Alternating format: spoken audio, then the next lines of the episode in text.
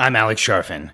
Welcome to the Entrepreneurial Personality Type, created for empire builders, game changers, world makers, those among us who can't turn it off and don't know why anyone would want to.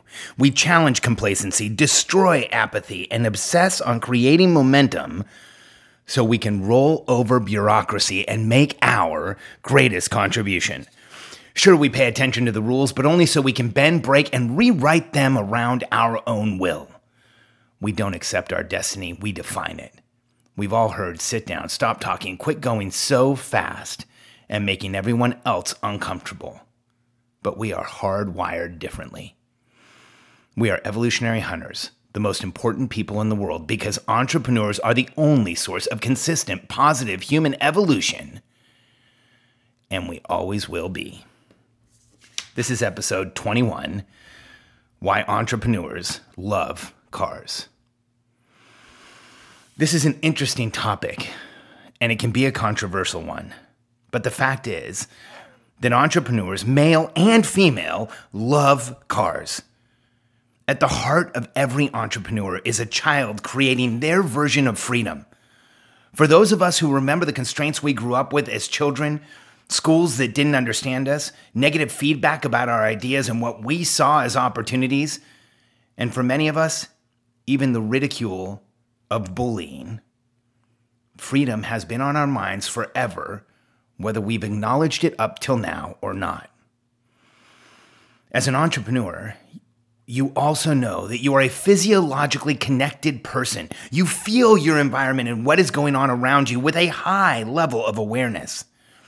When I go to conventions of successful entrepreneurs, it's not surprising to see a large majority of the room in top physical condition because we are physiologically sensitive, momentum based beings that are highly reactive to constraint. And as physiological and physical people who are connected to our sense of freedom, we want just that the sensation of freedom, the feeling of freedom, the knowing that we have freedom. When we were younger, we could go as far as we could run or our feet would pedal. We could go fast, but not as fast as we really wanted to, and we always knew there was more. Even of those, even those of us who found artificial means of accelerating, like taking our bike up to the top of a hill and using gravity, couldn't find the hill quite big enough to feel like fast was really fast enough.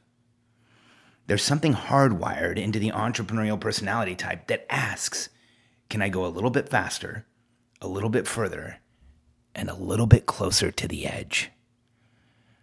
See, cars sit at the magical intersection of physiology and freedom. For many of us, a car is not just a means of transportation. When I turn the key, in my race prepped Porsche and the car crackles to life, it becomes an extension of my physiology that allows me to strap it on like an Iron Man suit and do more than I ever could on my own. The car and I become one.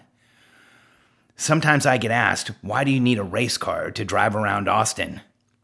My quick answer is why not? But the real answer is because I can and because I want to. See, there's moments in cars that just don't match much of anything else for me. There's one right turn onto a major highway when I commute around Austin, and on the days where the traffic is light and the signal is green, I can downshift into second gear, push the car to its limit, and glide through faster than physics should allow. And when it all works out, I have momentum for the rest of the day.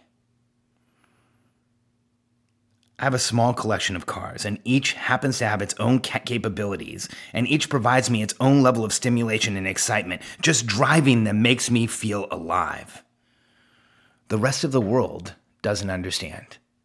They look at a fast car with a high price tag and almost immediately think judgment.